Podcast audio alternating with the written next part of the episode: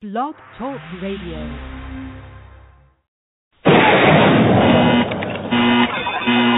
Oh, God.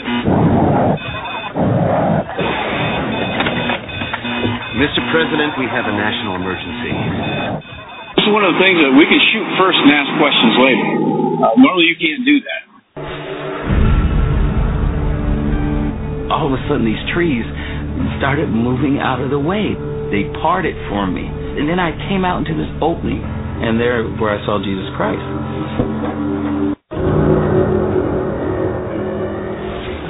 Back in 1927, an American socialist, Norman Thomas, six times candidate for president on the Socialist Party ticket, said the American people would never vote for socialism.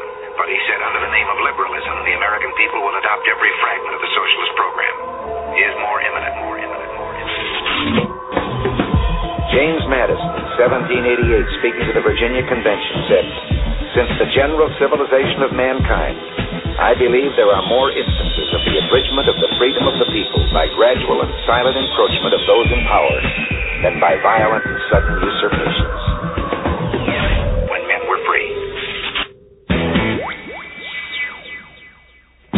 Broadcasting live from a secret location buried deep the earth. You're about to make a connection to the signs of the times. W. Dean Shook is live on the air right now.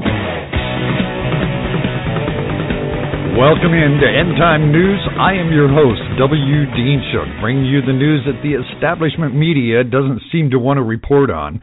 And we have got a hot one today. We're going to expose the truth about this immigration crisis, or so it's being called.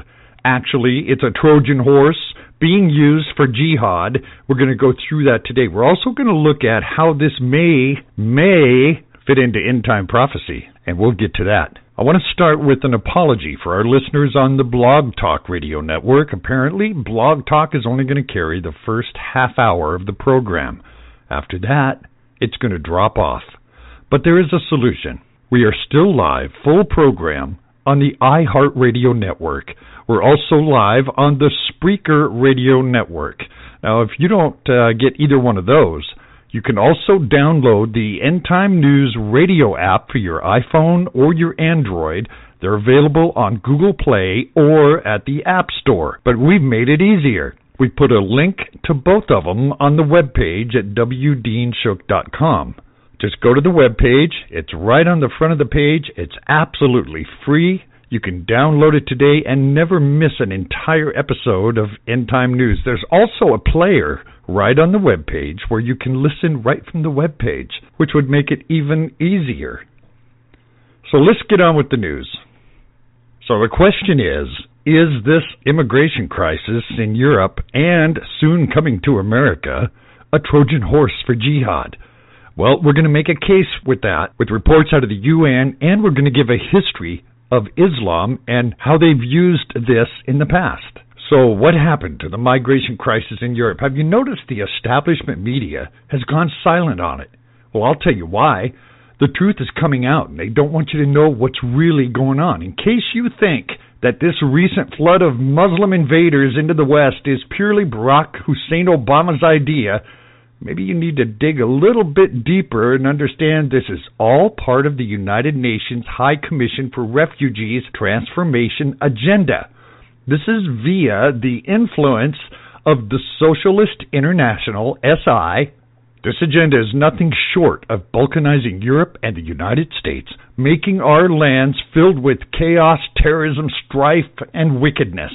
Now, you think I'm kidding? The New American reports it this way. The UN High Commission for Refugees Antonio Guterres and United Nations Children's Fund, that's UNICEF, their executive director Anthony Lake are the UN point men working closely with the Obama State Department. The active leadership in both of these individuals in the U.S. and the EU refugee policy is really cause for alarm. Even more alarming is the fact that they are not only troubling participants, the ranks of the UN officials involved in forming refugee solutions, quote unquote, are filled with persons including from communist China who have neither the interest nor the refugees nor the security concerns of the West in mind. Guterres is the former Socialist Party Prime Minister of Portugal and former President of the European Council. And most notably, he was, from 1999 to 2005, President of the Socialist International, the radical Marxist organization that includes many former communist parties that have been branded themselves as socialist or, the new name, social democrat, without significantly changing any politics or personnel. Although virtually unknown to most Americans, the Socialist International, SI, has been exerting enormous political influence worldwide since the 50s especially through its dominant influence in the United Nations. And their goal is nothing less than world government. The Socialist International membership includes more than 160 socialist parties from more than 100 countries, including from 54 nations where SI member parties are currently running the show or sharing power in coalition government. And its 1962 Congress in Oslo, Norway, the Social International candidly said this, and I quote, the ultimate objective of the parties of Socialist International is nothing less than world government. Membership of the United Nations must be made universal. The SI has never deviated from this objective, and it's used its growing influence to push greater empowerment of the UN and its agencies to the point that the UN is now on the brink of becoming a world government. SI has called on the European Union to reach a speedy agreement to handle in a fair and humane way this flow of so called refugee and asylum seekers from the Middle East, and the organization said, quote, while it's important to recognize that this is an issue of global dimension and requires countries from all continents assume their fair share of responsibility, how many times have we heard that? It's crucial for Europe today to act in line with the values, the spirit, and the solidarity of a common progress upon which the EU was founded with the participation of our movement and in keeping with its moral and legal obligations. First, how does SI claim anyone must assume their fair share of responsibility? Where did that idea come from? And second of all, what is this claim of common progress? Take a look at the Middle East and take a look at the West. There are light years of difference between the progress of one and living in the dark ages for the other. And that's been the result of choosing to do so. The West has been based on the Christian faith, teaching victory in Christ over the nations, subduing the enemies of Christ through the gospel, and the Middle East, for the most part, has been subdued by the teachings of Allah, and we all see what that's resulted in.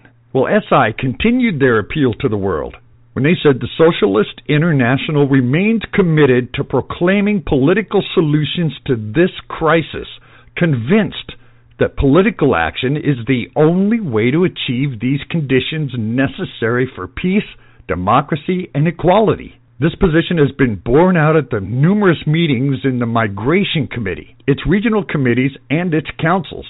The most recent of which, held at the UN headquarters in New York, adopted unanimously a charter for the rights of migrants, refugees, and asylum seekers to which all of its member parties worldwide subscribed. And they said it almost like they expected this. At the SI Council meeting held at the UN in Geneva of 2014, Antonio Guterres, UN High Commissioner for Refugees and former president of the Socialist International, warned that the humanitarian system was reaching breaking point SI said he also stressed the critical need to tackle the root cause that create humanitarian problems, which urgently need to be addressed from a political perspective. Others on the UN Interagency Standing Committee, the IASC, who are behind the scenes and have been pushing this agenda, including Helen Clark, Dr. Margaret Chan, and Anthony Lake, have been behind this whole thing. Well, the New American points out what these people and the State Department have been up to.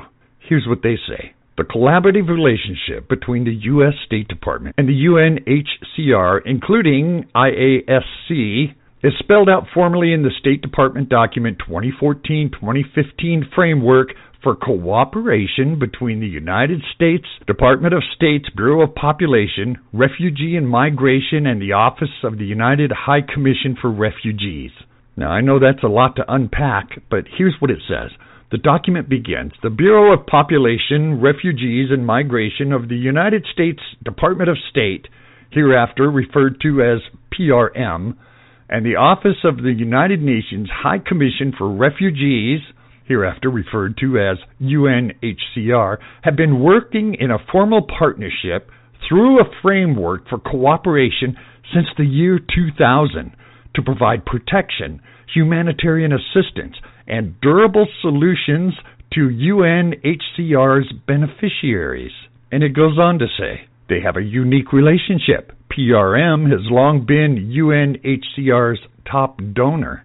While UNHCR has been PRM's largest multilateral partner, this bilateral framework for cooperation to advance shared objectives is solid. Ultimately, we can assume there's a greater end game than just being good humanitarians.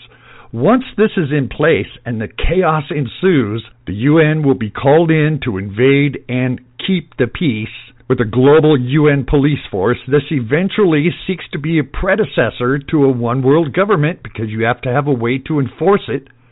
And if you're like me, you'd like to see the complete defunding of the United Nations by the United States and the removal of the organization and all of its tentacles from the United States.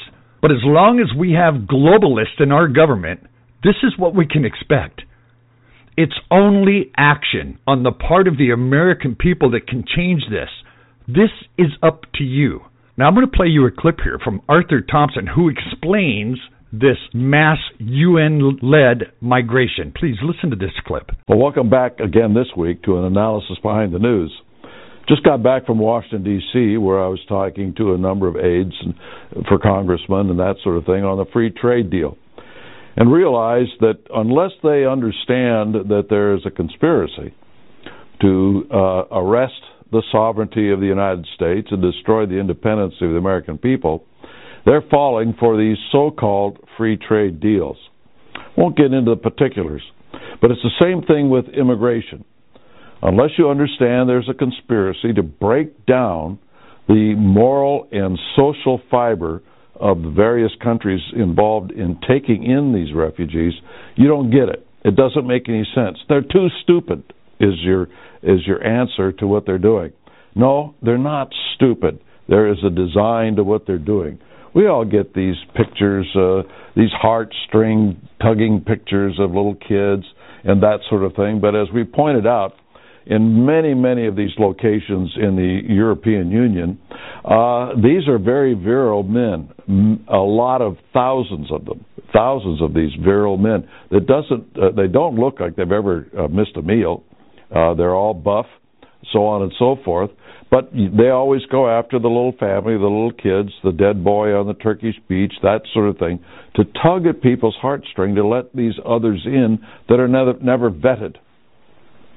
You know, uh, we've been looking at this a long time, uh, and it's becoming a serious problem in the European Union, but it's been going on for decades. It's been going on for decades in the United States as well, which we will show in a moment. But here out of the Wall Street Journal is refugee fight widens EU rift. And it says the European Union pushing through a plan that forces member states to take in migrants. Now, last week there was an article in the uh, Financial Times, and it basically said to Greece, look, we'll take care of your refugee problem for you as long as you give us control over your borders. If Greece would do that, you see, they would no longer have a country. A country without borders is no longer a, a country, or a country that cannot control its borders. And yet, the very next day, they took away that ability from every member of the EU to uh, to uh, have this refugee resettlement scheme, and not just Greece. But it's interesting when you read some of these newspapers that most of you never read, uh, like the Financial Times. It says some very interesting things, and you know I always look at four or five newspapers a day sometimes to get the real news. Uh, for instance, it says in here that uh, the resettlement of these refugees will be uh, only those that have come into Greece and into Italy. Now, this is 160,000 of just those that are in Greece and Italy. It doesn't count those in Austria, it doesn't count those in Croatia, doesn't count those in in Hungary and that kind of thing. So this is only a certain segment of these re, uh, resettlements. It's only a, a portion of the problem that's getting the headlines. The rest of it is apparently being ignored, and they keep coming in. Uh, the other thing is, too, for instance, here's one out of the Washington Post. And the Washington Post always tells the truth, right? Anyway, they say the proponents of the plan acknowledged Tuesday that it was just the first step to address the much bigger crisis, according to the UN Refugee Agency, and that uh, more than 477,000 people had arrived. So they're resettling this 160,000, but they acknowledge nearly half a million. Then, in addition to that, they say Germany's uh, National Railway uh, Company announced Tuesday that it was suspending railway service to Austria because the trains have been overwhelmed with, with refugees. Perhaps you've seen some of these shots where they're actually pushing people in through the windows to pack these these trains with refugees who don't pay. And so I pity the poor people sitting in the seats. They paid for their ticket, and all of a sudden these kids are being tossed through the window at them. Uh, that sort of thing. Maybe some of you have seen those pictures.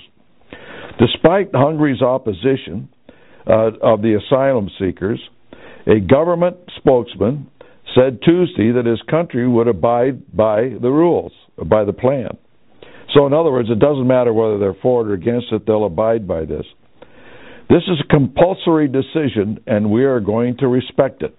So, in other words, the EU has come down and made it mandatory for all these countries to bring in these refugees.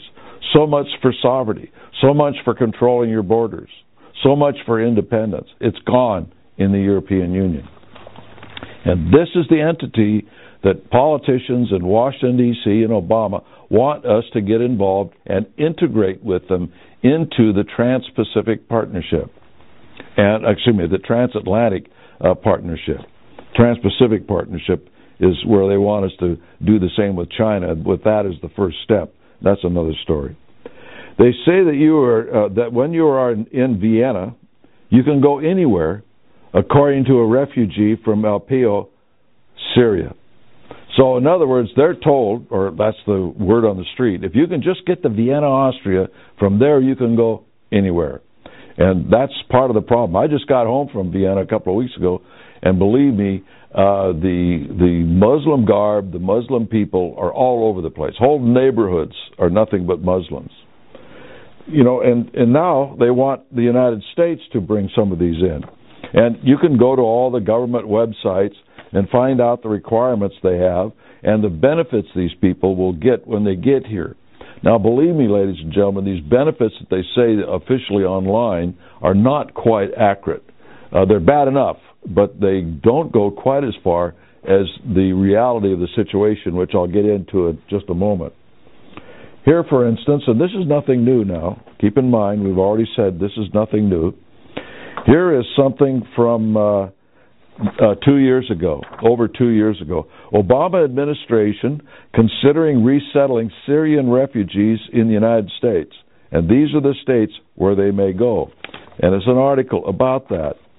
Now, the interesting thing is, it says the State Department is ready to reconsider the idea, an official from the department said of the administration, if the administration receives a formal request from the United Nations Office of the High Commissioner for Refugees. Now, this is the problem that most people kind of gloss over when they read these articles.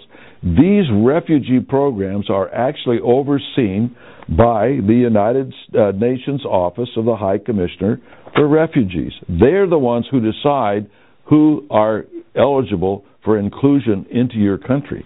Now, just as an idea, Antonio Guterres is the past president of the Socialist International and a hardcore Marxist. He is the head of the United the Nations High Commission on Refugees. This is the guy the guy we're going to trust. Guess who the man, main man in the United States that works with these people are? It's Anthony Lake, who the John Birch Society stopped from being named the head of the CIA because of his communist Marxist background. And he's the American that's going to be doing this. We don't vet these people at all. We are getting these people from the United Nations. And this article is two years old. But we've been looking at this for a long time, my file alone on it. And you can go through decade after decade, year after year.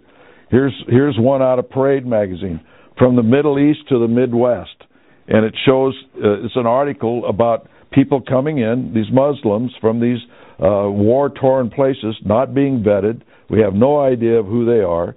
Uh, here's another one, and this one was U.S. to help resettle more Syrian refugees, and this was a year ago. So this is not something new, ladies and gentlemen. We're just now beginning to to see what's going on, uh, and it's and it's not just Syria, it's not just Iraq, it's not just Iran and Afghanistan and everything else. getting too excited here, uh, but you get this like out of the Times Digest, the New York Times of over two years ago. It's an article on Mexican villages that have been cleaned out because they've all come into the United States. Uh, and you know that these Mexican villages used to be vibrant places full of people. They're half deserted, some of them now, because they came north. So this immigration problem is much bigger than people realize. We are allowing people to come into our country that we have no idea of their backgrounds from war torn areas simply because they lost. Keep that in mind you know, not all the guys that lose are good guys. If this rebel beats that rebel, or this communist beats that communist, whatever, we bring them on into the United States.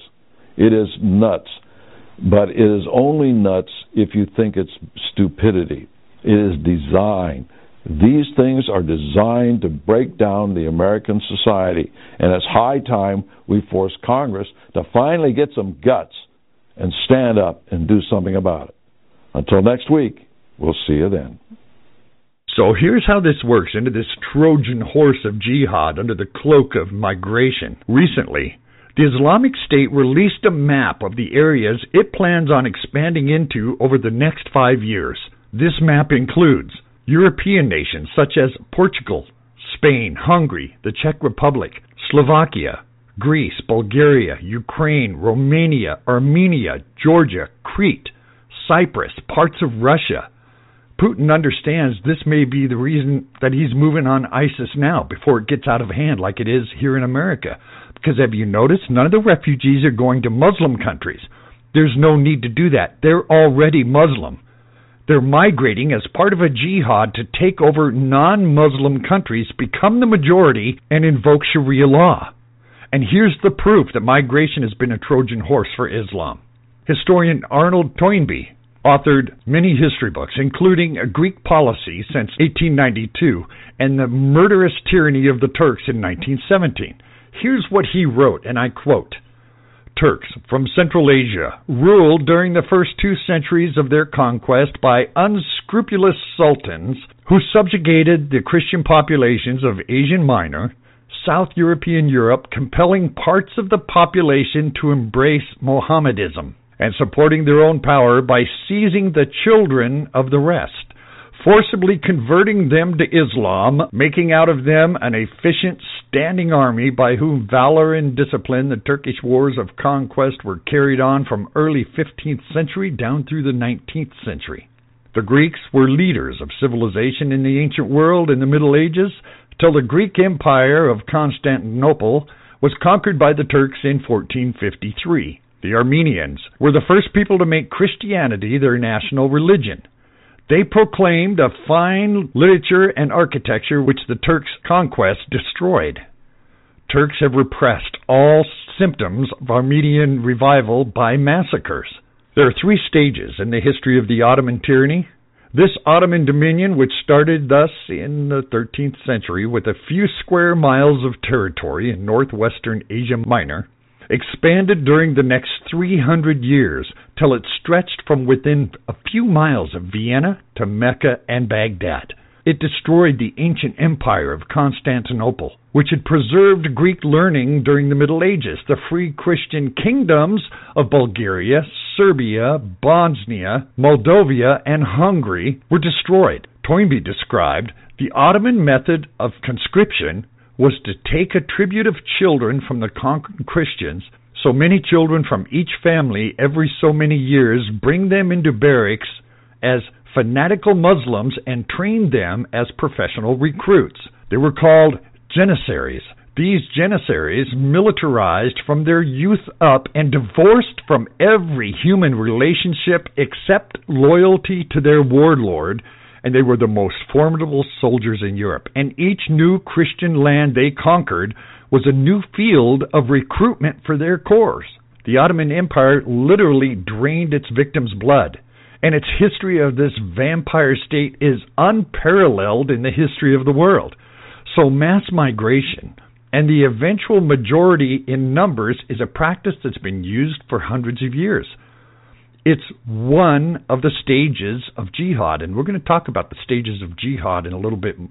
So, how does this possibly play into end time prophecy? And the question is is this how God could make a Muslim Antichrist come out of the European Union? Let me explain that. Christianity today is full of self proclaimed theologians. These are scholars who explain to us, the unwashed masses, how God will fill in time prophecy, and they do it by mixing God's word and the understanding and wisdom of man, which presents some problems. God said that our ways are not his ways, that our thoughts are not his thoughts. So, how does man's wisdom impact God's end time prophecy? Well, man seems to think he's able to use the understanding of the world and man to figure out how God is going to make these things come to pass.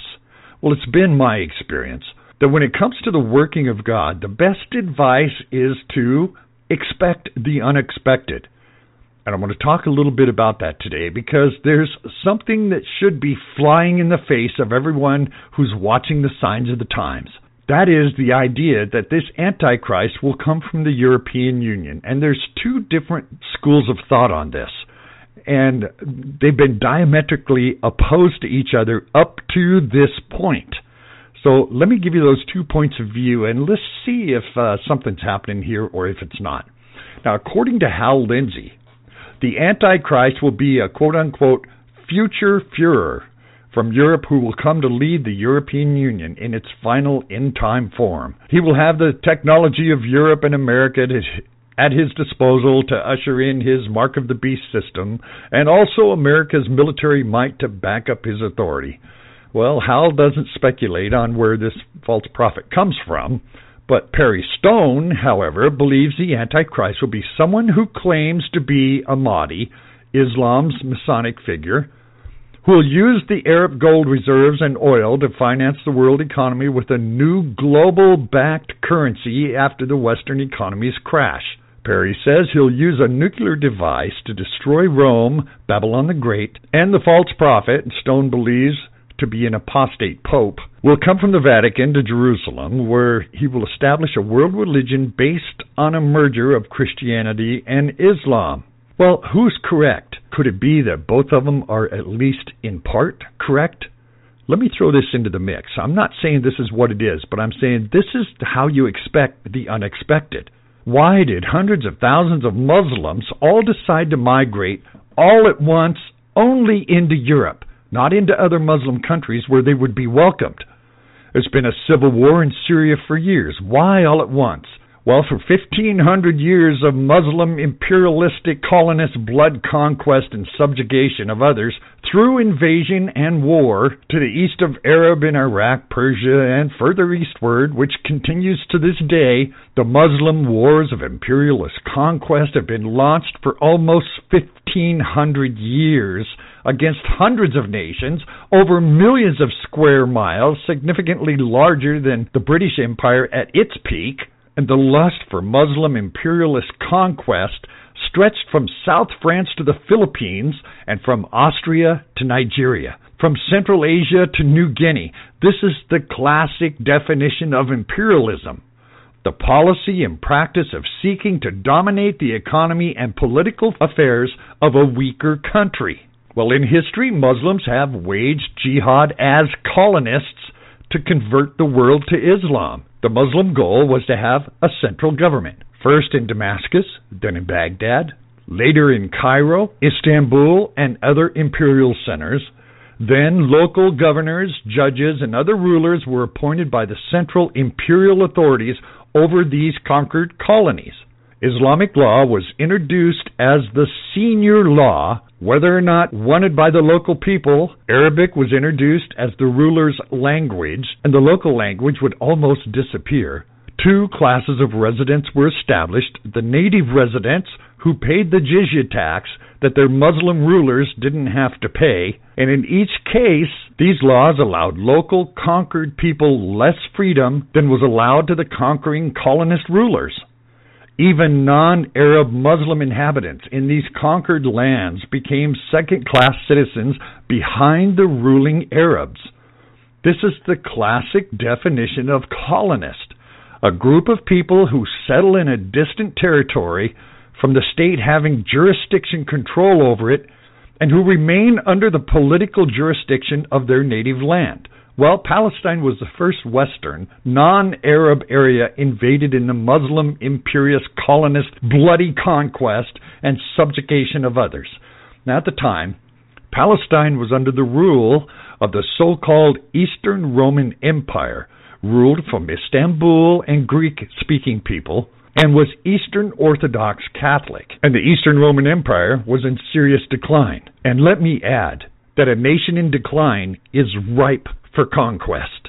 These Eastern Orthodox rulers were despots and in Palestine had subjected the large population of local Jews and Christians because the Orthodox were imperialist, colonist, and bloody and majored in religious persecution to boot. Well, the Muslim imperialist colonists waged a bloody conquest, subjugated Palestinians, then Egypt, because Orthodox weakness and the relative speed of conquest of Palestine and Istanbul you often see this Muslim imperialist conquest described by Muslim and PC writers as peaceful and bloodless, but this statement is simply not true.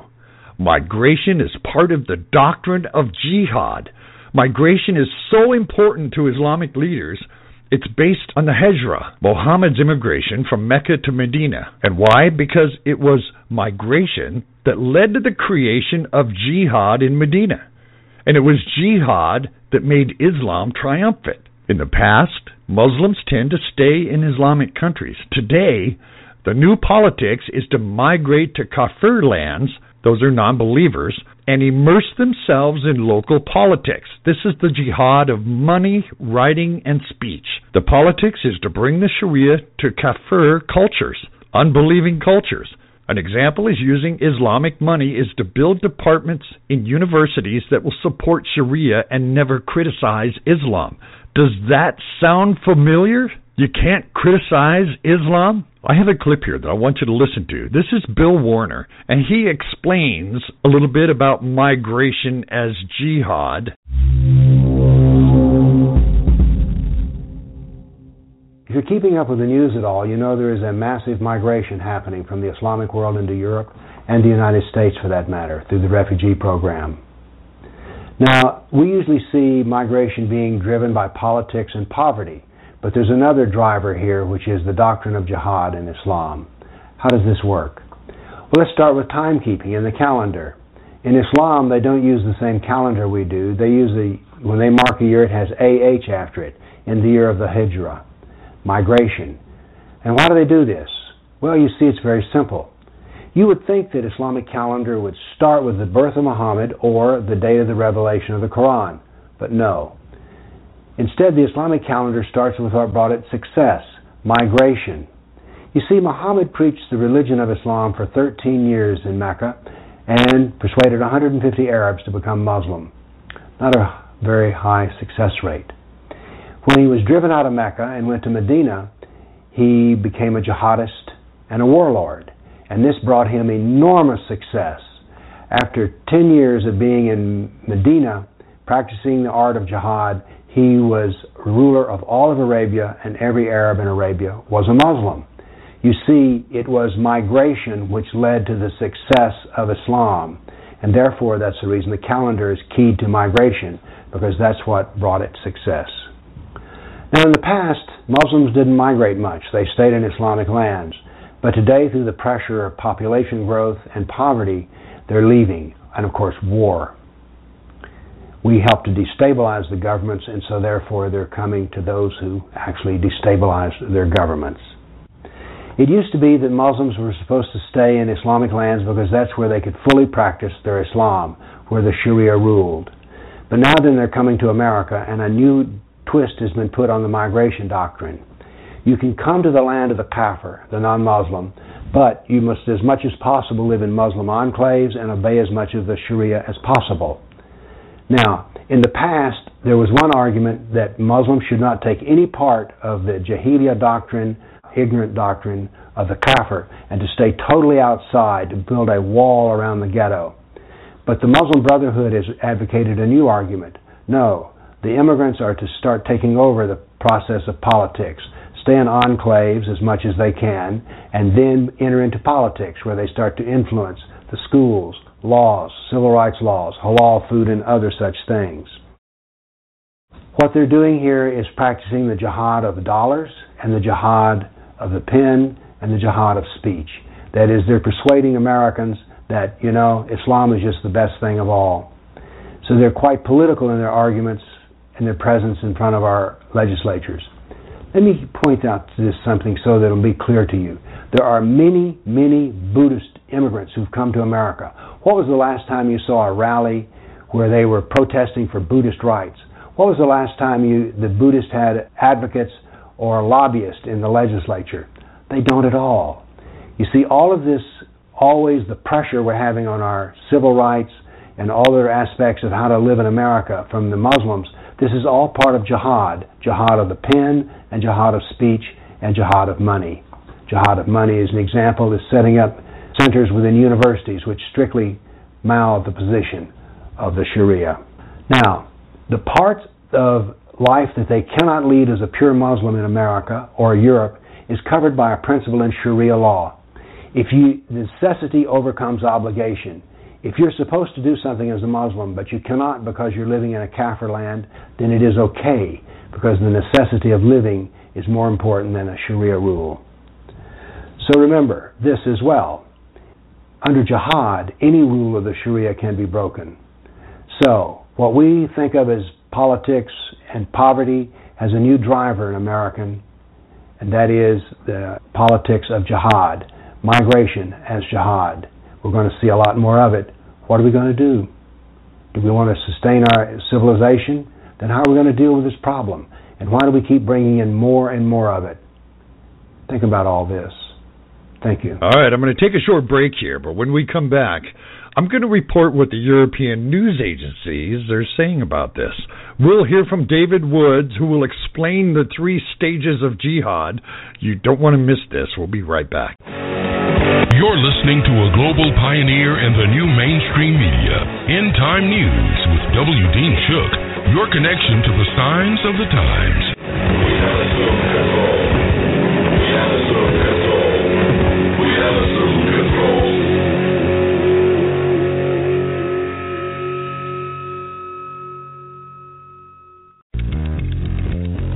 GoDaddy offers everything you need to make a name for yourself on the web, from domain names and website builders to complete e-commerce solutions. We've earned our place as the world's number one accredited domain registrar by delivering world-class products at competitive prices and support them with industry best services delivered 24-7, 365. We're proud to serve our customers from locations around the world Sign up now at WDeanshook.com and get your domain name as low as $5.99 a year.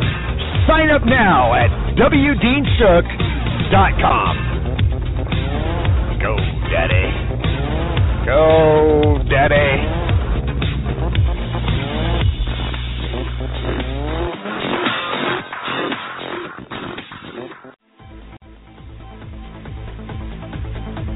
Hi, folks. Have you noticed the federal government and police departments are using drones for everything? Drones are expensive.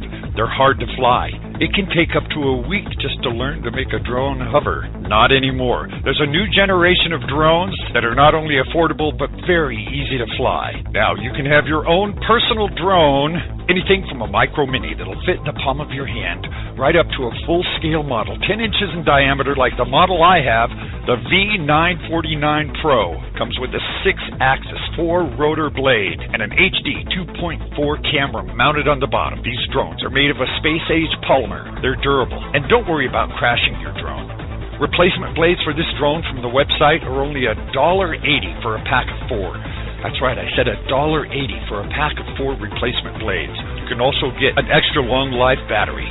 This battery allows you up to a half hour of flight time with a maximum speed of 40 miles an hour. Have your own personal drone, and you can get all of this for under $70. If you go to the website, wdeanshook.com, and click on the banner on the webpage, you can get from 7 to 22% off your personal drone. It's shipped as a kit. You can be up and flying your own personal drone with an HD camera within a half hour. Come to the webpage, wdeanshook.com. Click on that banner and get your discount today. wdeanshook.com.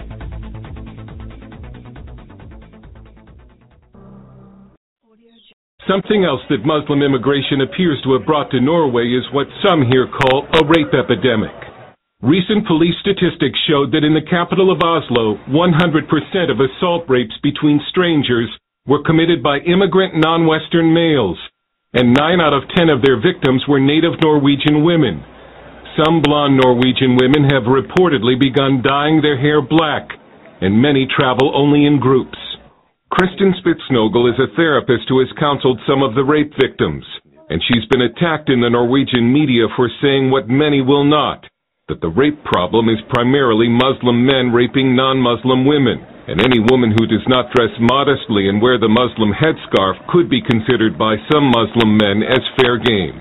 For them, I think the hijab is a symbolic uh, marker which um, separates the submissive, proper Muslim women from what they see as the Norwegian horse. But when I say horse, I'm really just referring to their own words. This is what they told the journalists. Spitznogle says Norway's left-wing establishment has been blaming the victims because the whole notion that Islamic culture is dangerous to women is very politically incorrect here.